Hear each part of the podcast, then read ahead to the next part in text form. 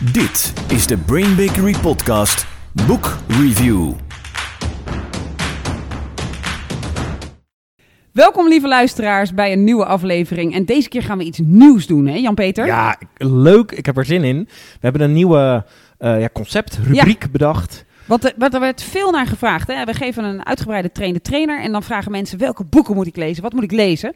En we dachten, ja, ik lees best wel veel. Dus we gaan eens wat boeken bespreken. Zodat je, als je een luisteraar bent en je bent L&D'er of trainer, dat je kunt denken, oké, dat boek lijkt me heel interessant om ook te lezen. Of ik doe het gewoon met de theorie die lekker uit deze podcast komt. Ja, of dat boek hoef ik vooral niet te lezen, want Nee. dat is dus niet interessant voor mij. Het mag ook van mijn boekbucketlist af. Ja. Ja, het is, het is Wouter. Ik geef veel leiderschapstrajecten. Er wordt ook door deelnemers gevraagd. Wat zijn nou nog interessante boeken om eens even lekker wat meer kennis in op te doen. Ja. Dus vandaar eh, eh, ja, dit nieuwe concept. De Boekreview. review. Yes. Ja. ja, en deze keer beginnen we met twee voor de prijs van één. Want ik heb namelijk Lencioni gelezen. En ik heb eh, ook Lencioni gelezen. Ja, en ik heb, en nu hoor je al dat Lencioni, eh, waarom Lencioni waarschijnlijk veel boeken kan uitbrengen. Ja. Want ik heb namelijk eh, de titel De drie symptomen van een rotbaan. En welke heb jij? Ik heb de vijf frustraties van teamwork. Hey, ja. Dus je ziet, Patrick Lencioni heeft een Ja. bepaald concept en dat voert hij best wel goed uit. Ja. Eh, wat gaan we allemaal bespreken over de boeken in de boekenreview? Ja, dus eh, lieve luisteraars, hoe eh, de boekreview podcast eruit gaan zien is... we gaan het uiteraard bij beide boeken even hebben over de leesbaarheid. Wat is heel kort het verhaal, zodat je voor degenen die hem niet kennen... even weet waar gaat dat boek over, maar ook is het een beetje leuk leesbaar... moet je doorheen worstelen... eh, Spreek je- het je aan. Ja. We- gaan even omschrijven hoe het is, Ja. zodat jij kunt kiezen, is dat lekker voor mij ja, of niet? precies. Ja, dat wordt de categorie Into the Book. Yes. Dan gaan we het ook hebben eh, over, dat is misschien wel het belangrijkste, de key takeaways. Yes. En dan gaan we het hebben over wat zijn dus de, wat is de boodschap. Ja. Eh, maar vooral ook is die boodschap en de modellen die erin staan, zijn die bruikbaar voor in trainingen? Ja. En hoe zijn die dan bruikbaar? Precies, in teamsessies kun je er wat mee. Ja. En we eindigen natuurlijk met Read It or Not. Ja. raden wij het boek aan en dan gaat het ook wel een beetje over het boek, maar vooral raden wij de inhoud van het boek aan om te gebruiken in trainingen, in Voor trajecten. L&D-trajecten. Ja, Precies. precies. Dus dat gaan we doen. en gaan we gaan denk ik beginnen met het populairste van Lencioni's boeken. En dat is The Five Dysfunctions of a Team. Of Ja. de vijf frustraties van teamwork. Precies. Into the book. Uiteraard is die van oorsprong in het, eh, in het Engels eh, geschreven, Patrick Lencioni. De achternaam doet het niet vermoeden, maar hij is een Amerikaan. Ja, Eh, en hij heeft dit boek geschreven. Het is al redelijk oud in april 2002. Eh, tenminste, toen is het uitgekomen. Het is heel populair nog steeds. ja. Het staat nog steeds hoog in de managementboek top 100. Ehm, ja en volgens mij hoor, plek 30. op plek 30 Ja, inderdaad. ja. Ja, klopt. Nou, waar gaat het boek even heel kort over? Het boek is geschreven in de vorm van een fabel, maar dat Ja. is zijn manier van schrijven. Ja. En eh, het verhaalt over ehm, een, een start-up in Californië, een techbedrijf. En daar zit een managementteam en dat functioneert niet. Ja, Dat is geen verrassing met zo'n, eh, met zo'n titel. ja. En dan komt er een, eh, een interim manager, Catherine. En Catherine heeft maar één missie van dit dysfunctionerende team een functionerend team maken. Ik ben heel benieuwd. Zou het lukken? ja, het, is, ja, het, is, het is zeker niet een eh, verrassend hoe het afloopt. ja. Eh, dus, dus hoe het gaat is, hij gaat met dat team aan de slag. En het is dus heel verhalend geschreven. Dus dat is wel, eh, wel Dat is de essentie van een fabel. Ja. Mensen, voor de mensen die dat niet weten. Het is een verhaal. Dus je opent niet een boek van er is een psycholoog en die heeft deze theorie bedacht. En de theorie zegt dit. En daar kun je er meer research over lezen. Het leest als een, zo schrijft Ken Blanchard ook veel van zijn boeken. Je, het is eigenlijk alsof je een soort roman leest. Waarbij je wel de zakelijke wereld ingaat. Maar soms is er ook nog wat verliefdheid. Eh, Ja. En ehm, waarin allerlei dingen gebeuren. Die dan vervolgens worden uitgelegd. Richting één model of een concept of een aantal concepten. Die je weer door kunt vertalen naar je teams, je trainingen, je managementteam enzovoort. Juist. Ja, Ja, dus dat leest heel lekker weg. Ja. Dus die, die conclusie kunnen we gelijk trekken. En dat hoor ik ook veel terug van deelnemers. Dat ze het een lekker boekje vinden om, eh, om te lezen. Eh, maar het is natuurlijk niet een heel verrassend verhaal. nee. Als in, je voelt aan alles aankomen dat er op een gegeven moment één iemand eh, het team moet verlaten. Ja. Want ze hoort dat, er moet een Ja, beetje conflict in zitten. Conflict, die moet ja, weg. één iemand krijgt een andere functie. En met al haar wijsheid lukt het haar Ja, om van het team een supergoed functionerend team te maken. En daarmee wordt het bedrijf natuurlijk ook weer heel succesvol. Ja. En jullie kennen waarschijnlijk het boek van de driehoek eh, die hij daarin gebruikt. Een soort piramide waarin verschillende laagjes zitten. En Catherine beweert in het boek, en eh, daar is geen psychologische studie naar gedaan, dus daar gaan we het straks ook zeker over hebben. Beweert in het boek dat je die piramide goed moet volgen om, ehm, om eh, een goed team te kunnen bouwen. En eh, het wordt ook wel gebruikt als een tool om te onderzoeken hoe goed zit je team nu in elkaar. Ja, klopt. Key takeaways. Ja, inderdaad. We gaan naar de key takeaway van het boek. Nou, die is, eh, eh, dat is een model, model van een piramide met vijf lagen erin. En Lencioni, in de vorm van die Catherine, beschrijft dat er vijf frustraties zijn die er in de weg kunnen zitten van een goed functionerend eh, team. Ja, en wat ik dus mooi vind aan wat Lencioni doet, ook bij mijn boek, wat we straks gaan bespreken, maar ook bij deze, is die legt de focus op de pijn. Dus Ja. hij noemt het niet de vijf functies die ieder team geweldig maken. Maar hij kiest altijd consequent voor de negatieve kant. Eh, De dysfunctions noemt hij het zelfs in het Engels. En het is in het Nederlands vertaald als frustraties van een team. Ja, ja, en dat vond ik zelf ook een hele Ja. fijne, want dat leest gewoon lekker. Ah, dat is een weg. probleem, dat gaan we oplossen. Ja. Lekker. Oké, eh, eh, heel kort het model. De piramide onderop, daar zit een gebrek aan vertrouwen. Dus dat er in het team geen vertrouwen is. En dat is vooral het vertrouwen. Als ik zeg dat ik het ergens niet mee eens ben, krijg ik dan op mijn kop. Hebben we dan ruzie? Hebben we dan eh, conflicten? Ja, en als ik daar even gelijk op mag uitbreiden, want ik vind dat de interessantste laag. Ja. Want wat mij heel erg hielp toen ik het boek las, eh, een hele tijd geleden alweer, ehm, is dat ehm, hij zegt: hoe kun je nou observeren of ergens geen vertrouwen is? Hè, wat, wat, waar moet je dan op letten? Hè? Wat, wat, wat ontbreekt er dan? En wat hij zegt wat er dan ontbreekt, en sindsdien bij allerlei teams, maar ook bij eh, samenwerkingsverbanden met trainingsbedrijven, met andere bedrijven, let ik daarop. Hoor ik mensen die regelmatig zeggen: Oeh, dat weet ik niet. Volgens mij weet John dat. Of wie kan mij Ja. even helpen hiermee? Of dat vind ik wel een hele goede vraag. Zo heb ik er nog nooit naar gekeken. Dus hoor ik met andere woorden in een team kwetsbare uitingen, Ja. dan weet je dat kun je alleen doen als er vertrouwen is.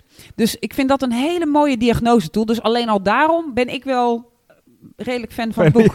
Maar er zitten nog vier andere lagen. Ja, oké. Laten we verder gaan. Ja, wat hij gooit inderdaad, eh, of hij gooit, hij zet naast elk, eh, elke frustratie, elke dysfunction, Ja. zet hij inderdaad ook een signaal. Ja, waar eh, moet je op hoe letten? kun je dat dan zien? En dat is inderdaad het gevoel van onkwetsbaarheid, dat mensen zich niet kwetsbaar willen opstellen. ja. De volgende laag in de piramide is, ehm, is er een gebrek aan productieve inhoudelijke conflicten. Ja, Dus interne discussies over de strategie, Mhm. over het productieproces, over welke doelen zijn er belangrijk. Ja. Eh, maken als- we een beetje ruzie. Ja. Dat is eigenlijk Ja. die tweede, hè? Ja, Ja. klopt.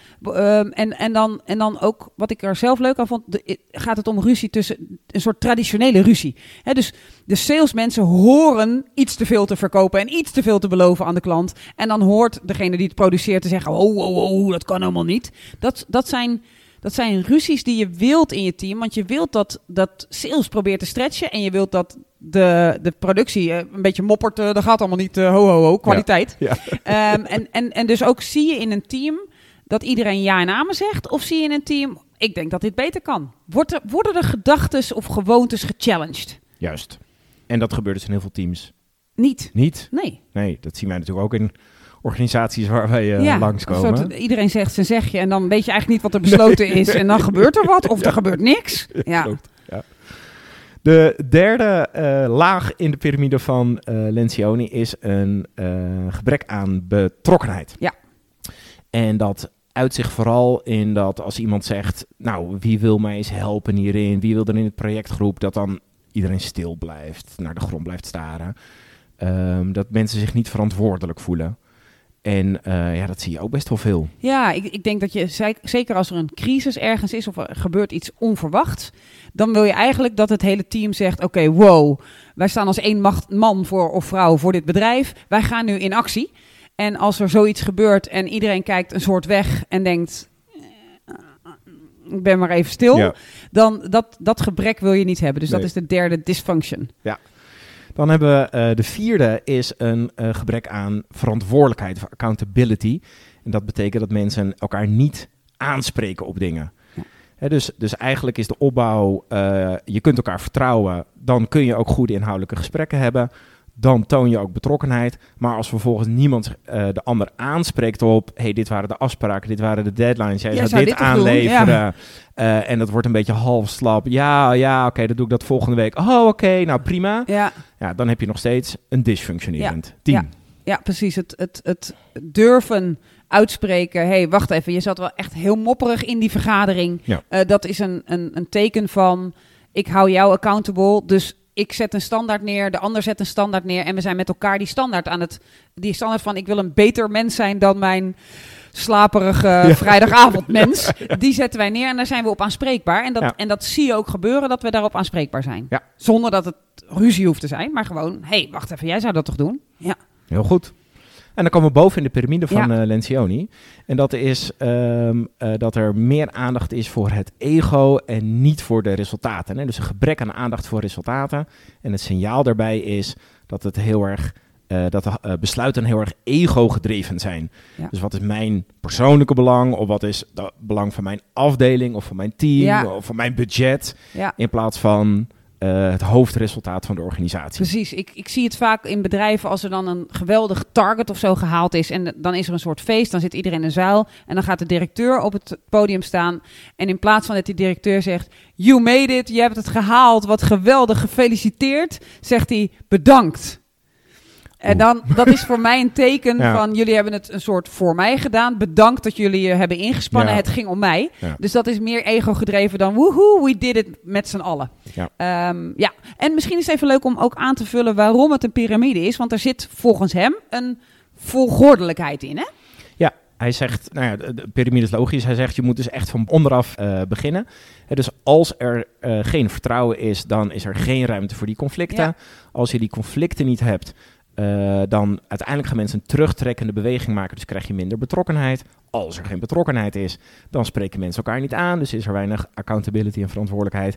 En dan worden ego's belangrijk in plaats van het teamresultaat. Dus Ja. dat zijn inderdaad volgordelijkheidsgedachten. Dus als, het, als een team niet lekker in de wedstrijd zit, niet aan het functioneren is, dan zegt hij eigenlijk stevast, begin onderin. Ja. Eh, dus niet gelijk bij die ego's, maar eerst even bouwen aan dat vertrouwen aan Ja. die onderkant. Ja, dat klopt. Dus het basismodel van Lencioni is inderdaad die vijf, of die piramide met die vijf eh, lagen. Ja. En dan is het goed te kijken, ja, is dit nou, is dit bruikbaar Ja. in eh, een training? Kun je er wat mee? Ja, kun je Ja. er wat mee? Eh, nou, mijn antwoord is heel erg ja. Er is ook kritiek op, komen we zo meteen. Mhm. hè? Gewoon wat, wat onderbouwde kritiek op, ehm, op de opbouw van het model. Alleen wat ik merk in bijvoorbeeld leiderschapstrajecten die ik veel geef, is dat het ten eerste gewoon het boek is lekker leesbaar voor mensen, dus Ja. dat is fijn. Eh, het Je model, durft het aan deelnemers Ja, aan te raden, ja. want dan, dan geef je ze niet iets waardoor ze zeggen, joh, wat heb jij mij nou gegeven? nou? Ja, precies. Ja. Ehm, ze snappen het model heel goed. En wat ik vooral lekker vind, is dat via het model gaan ze natuurlijk naar hun team kijken. ja. Maar doordat ze op die manier naar hun team gaan kijken, gaan ze dus heel erg naar zichzelf kijken. Ja. Dus het is, ik gebruik het veel in leiderschapstrajecten en daar gebruik ik het echt als eh, spiegel. ja, introspectie, Eh, ja, reflectie. eh, van oké, als jij dus ziet dat er inderdaad dit gebeurt in je team op basis van die vijf, vijf elementen, wat zegt dat over jouw leiderschap? ja. En daar kan ik dan hele mooie verdiepingsslagen in maken en, en, en acties aan koppelen. Ja. van wat dat betekent, hoe zul je leiding willen geven in de toekomst. Precies. Ja, wat, wat heel lekker is, hij doet dus zowel via het verhaal de diagnose, maar hij laat ook zien, en dat kun je dus oplossen. En daar zijn dit methodetjes voor. Ja. En hij heeft er zelfs ook een boek eh, aan toegevoegd. Eh, want als iets veel verkoopt, voeg je er gewoon een boek aan toe. Ehm, en ehm, eh, dat zeg ik een beetje cynisch, maar het is ook wel echt een bruikbaar boek. Waarin je een soort werkboek hebt, waarin je oefeningetjes met elkaar kunt doen. Of waarin je als trainer oefeningen eruit kunt halen. Dat boek hebben wij ook en dat, dat is een zeer bruikbaar boek. Helaas komt een klein puntje van kritiek. Eh, gebruikt hij dan, doe een MBTI-analyse, een Myers-Briggs Type Indicator. En als je je enigszins verdiept hebt in vragenlijsten, eh, persoonlijkheidsvragenlijsten, dan weet je dat is echt een totaal kontverhaal. Maar omdat het vaak voor het eerst wordt gebruikt in zo'n managementteam, gaat iedereen toch een beetje gevoel krijgen van met de billen bloot. Dus komt er wel beweging en ontstaat er vertrouwen. Dus het werkt wel. Ja. Alleen eh, die test mag je echt niet aanraden. Nee. Nee. Foei. Foei, Lencioni. Nee. En wat wel lekker is, want hij heeft inderdaad een heel eh, apart gedeelte nog met, eh, met eh, oefeningen en dingen. En eigenlijk door het verhaal te lezen ontdek je ook alvast wat oefeningen. Want de dingen die die hoofdpersoon, die Catherine, doet, Ja, Die kun je doet die ook gewoon, oefeningen. Ja, precies, precies, die kun je ja. ook gewoon, Ja. dus dat is, al, dat is al heel lekker. Dus zowel voor de deelnemers is die praktisch om met hun team aan de slag te gaan, Ja. als voor jou als trainer kun je heel erg een spiegel voorhouden aan je deelnemers. Ja, dus zeker als je als L&D'er veel met teams werkt of met leiderschap, dan is dit een heel lekker model om, om in te grasduinen. Je kunt ook gewoon het model overal googlen. Iedereen heeft het tegenwoordig op zijn site staan. Ja. Het is heel populair. Het- je, iemand zegt ook wel eens Lencioni en dan bedoelt hij de piramide van de vijf dysfunctions of Ja. team. Eh, dus, dus daar is hij een beetje gelijk aan geworden. Dus in die zin is het tweede boek wat we gaan bespreken daar een soort ondergeschoven kindje aan geworden. Maar eh, ja, ik ben het met je eens. Read the book. Read it or not. Nou, ik denk dat het duidelijk mogen zijn. Ons oordeel is: ga dit boek vooral eh, lezen. Ja. En ga het inzetten in, eh, in eh, trajecten met je, met je deelnemers. Ja. Maar geheel kritiekvrij is, er, is het niet. Nee, Ehm, en dat is, de- de- het- ik, heb, ik heb daar zelf kritiek op, gewoon persoonlijk. En ik heb natuurlijk eventjes, ben erin gedoken van wat voor kritiek is er in de wereld op dit boek. Ja. En eerst eventjes vanuit mezelf, en dat hoor ik ook wel van een paar deelnemers. Dat is dat ze zeggen, het is wel heel Amerikaans. Ja. En het is, het, alles gaat wel goed. Hè. Er is één keer ergens een hiccupje, maar voor de rest... En dat eh, lossen we ook ja, zo mooi die op. Catherine, die weet altijd wel het goede antwoord te geven. Een beetje zo'n Hallmark movie Ja. waarin er wel even verdriet is, maar Ja. dan uiteindelijk wordt iedereen toch weer verliefd op elkaar. En ook al ben je, is het uit met jou en je vlam, die vlam die wordt weer verliefd op een ander en uiteindelijk komt alles, alles, toch nog goed. alles komt er goed. En dat voel je vanaf het allereerste moment voel je dat aankomen. Ehm, en hij gebruikt ook heel vaak een soortzelfde type cliffhanger aan het einde van een hoofdstuk. Dat je echt denkt, oh ja, je wilt me Ja. weer even volgende hoofd. Nou goed, Ja. dat. Ehm, maar eh, de voornaamste kritiek is, er, er is geen empirisch onderzoek gedaan naar eh werkt dit model. Ja. Er is geen wetenschappelijk bewijs voor. Hij heeft het gebaseerd op zijn eigen ervaring. Ja. Ik zie dus ook in mijn trajecten dat het werkt. Jij ziet dat volgens mij ook dat het goed kan werken. Maar het heeft geen pure wetenschappelijke onderbouwing. Nee, wat, wat, waar het toe leidt zijn tot goede inzichten. En je ziet leidinggevenden dus ingrepen gaan doen en met hun team activiteiten gaan ondernemen om te werken aan verschillende dingen. Ehm, op het moment dat je dit zou presenteren als dit model zijn de vijf stappen tot uitstekend teamwerk, dan zou ik echt zeggen absoluut niet, Nee. want dat is en niet onderzocht.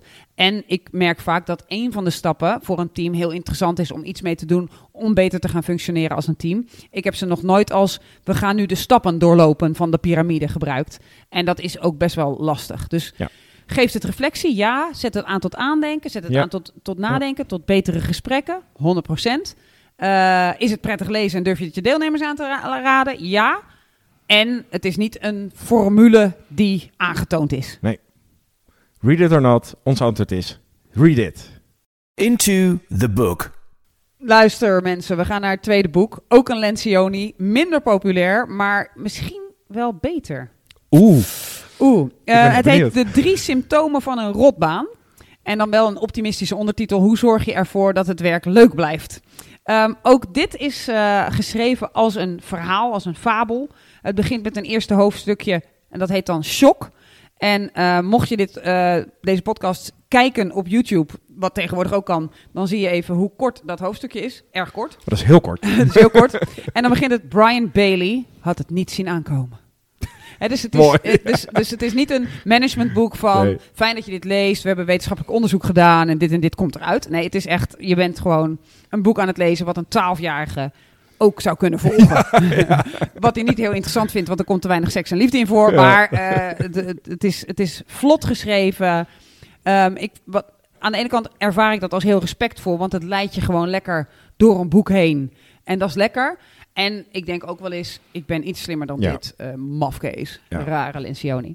Ehm, Wat is het verhaal? het verhaal is dat dus onze Brian, wat ik op zich als Brain Bakery een hele mooie Brian naam vind, ehm, is dat eh, Brian is een pensionado, die heeft het goed gedaan op zijn werk, die gaat ergens als pensionado wonen en die eh, ontdekt een pizzeria waar het helemaal niet goed gaat. Nog. Hij adopteert de pizzeria en gaat ontdekken welke drie dingen zijn hier nou aan de hand. Die als ze er wel waren een groot verschil zouden maken, maar ze zijn er niet. En daar gaat hij ze mee helpen. En ze leven allemaal nog lang en gelukkig. Natuurlijk. De pizzeria wordt een groot succes. Iedereen vindt liefde. Het wordt heel mooi. Dus lekker lezen. Eh, minder reflectie dan bij eh Lencioni's Vijf Frustraties van Teamwork. Oké. Maar die drie symptomen, daar zit hij wel verschrikkelijk raak mee. Kijk, dan gaan we eens eh, naar de takeaway van het boek. Key takeaways. Ja, de drie takeaways, dat zijn de drie symptomen van een rotbaan. En ik moet zeggen dat ik bijna geen organisatie ben tegengekomen waar dit niet speelt. Waar niet één van die symptomen in mindere of meerdere mate op mindere of meerdere afdelingen aan de hand is. En daarom vind ik het echt wel een Super- vette, Super interessante... herkenbaar dus. Ja, Ja. Ehm, alleen het is herkenbaar vanaf mij als externe. Mm. Als ik het met degene eh, bespreek die in de baan zit, waar die, eh, die, die, dat rotte stuk aan de hand is, dan zeggen ze ook ja. Alleen de organisatie vindt het heel moeilijk om dit te omarmen. Dus dat is een, een lastige eraan. Eh, de drie symptomen zijn namelijk wanneer heb jij een rotbaan als er één van deze drie of alle drie aan de hand is. Mhm. De eerste is anoniem. Ehm, mensen vinden geen bevrediging in hun werk als niemand weet wie ze zijn. Als jij dus Nee. niet als persoon gekend wordt, als jij nummer 378 bent die 34 uur werkt en de woensdagmiddag altijd vrij is vanwege je konijn. Eh, eh, nee, dat vanwege je konijn is dan alweer te persoonlijk. Ja, ja. Ja, dus het gaat erom, kent mijn Ja. organisatie mij? Doe, doet het feit dat ik het ben, doet dat ertoe? Of ben ik een productiemiddel? Ben ik menselijk kapitaal of ben ik een mens? Precies. Ja. Ben ik een human resource, menselijk kapitaal, Ja. of ben ik, ben ik een mens? Ehm, met andere woorden, en dat kun je natuurlijk op allerlei levels zien. Hè? Eh, waarschijnlijk weten veel directieleden niet, als ze een groot bedrijf hebben, wie er allemaal in hun plant werken. Eh, maar individuele leidinggevenden weten dat wel. Maar als zelfs leidinggevenden dat niet weten, dan wordt het heel lastig. Ik weet dat ik ehm, eh, met een organisatie werkte en die hadden eh 40 nieuwe uitzendkrachten besteld. Die waren gekomen en na een week waren er 37 gestopt. Mm. En ik dacht, ik wil dit weten. Zij wilde het ook weten. Dus ik heb die mensen geïnterviewd. En wat kwam eruit? Ze hadden niet het gevoel dat het feit dat zij er waren, ertoe, dat ze, ze hoefden hun niet te kennen. Daar is koffie, daar is een uniform en aan de bak. Ja. Eh, en mensen stoppen dan. Ja. Eh, zeker in die periode kon je overal dat soort werk doen. Nou, dan ga je liever bij een ander waar je wel gekend bent. Ja. Dus anoniem is nummer één. Nummer Nummer, twee is onbelangrijk. En dat gaat over de inhoud van het werk.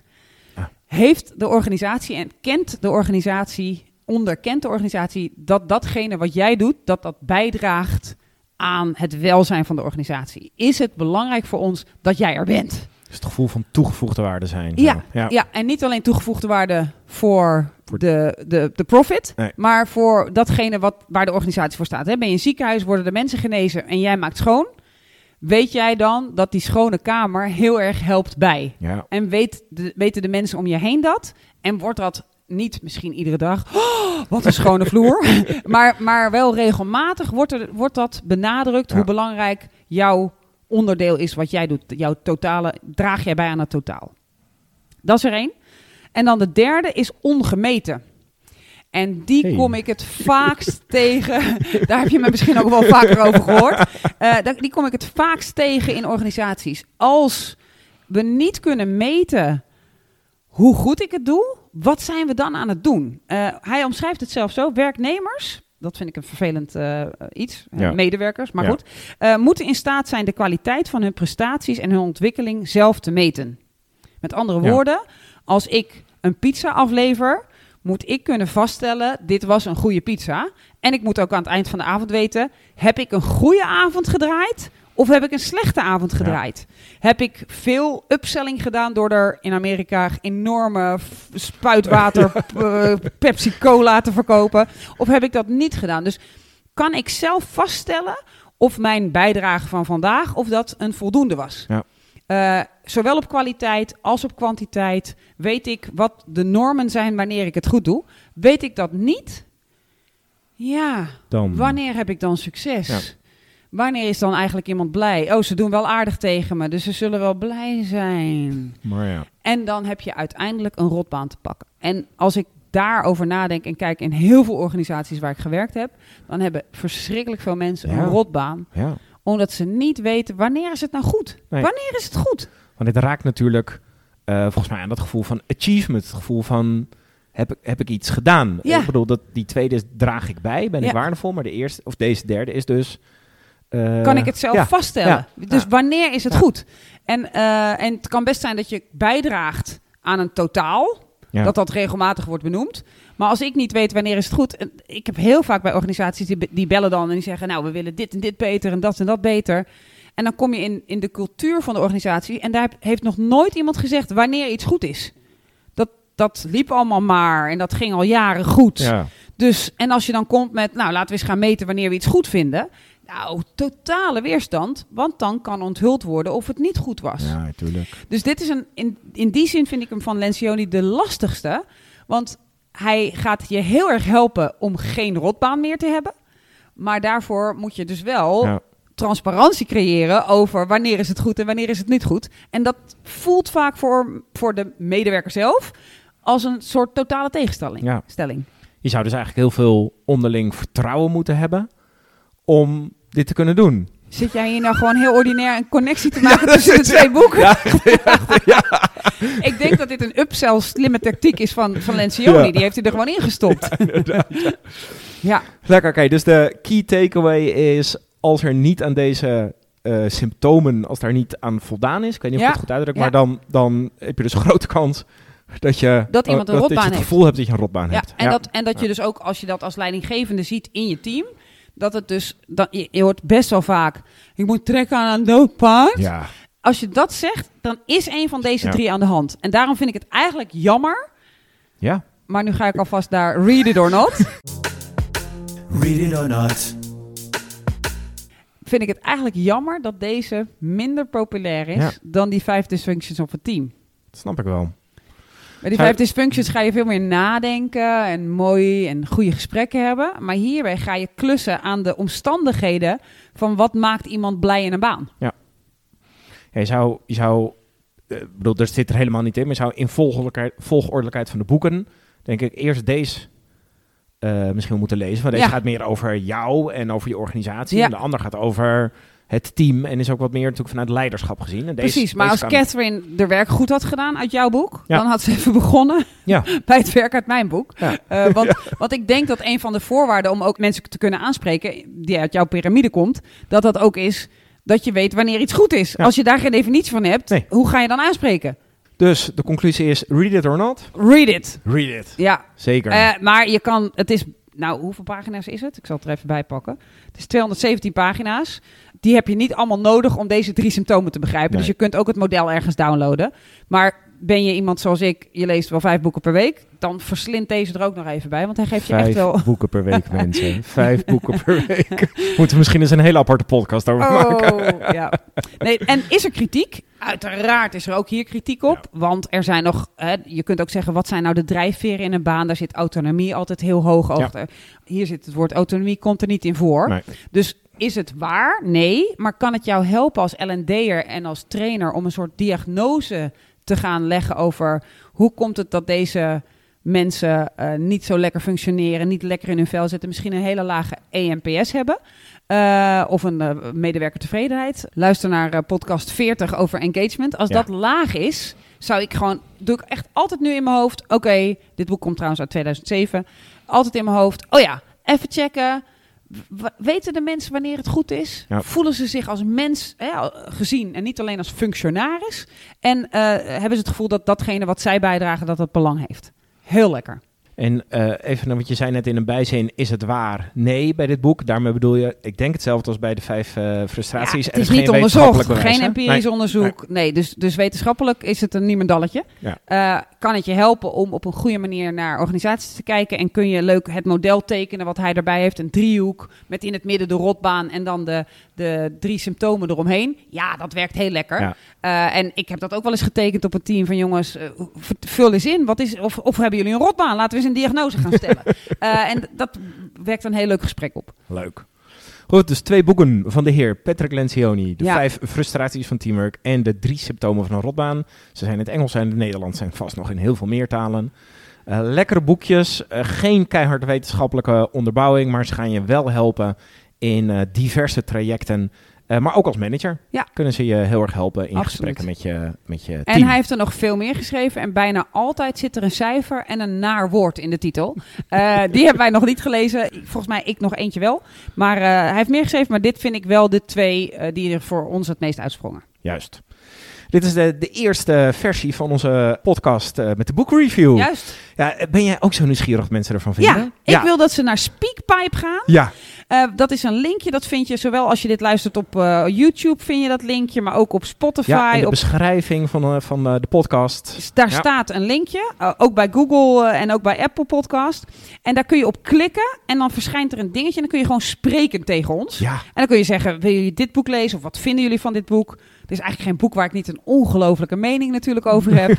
Eh, en dan gaan we die ook bespreken. Je kunt ook kritiek uiten op wat wij hier zeggen. Hey, ik gebruik het, ju- of juist een idee. Ik gebruik dat boek juist daarvoor.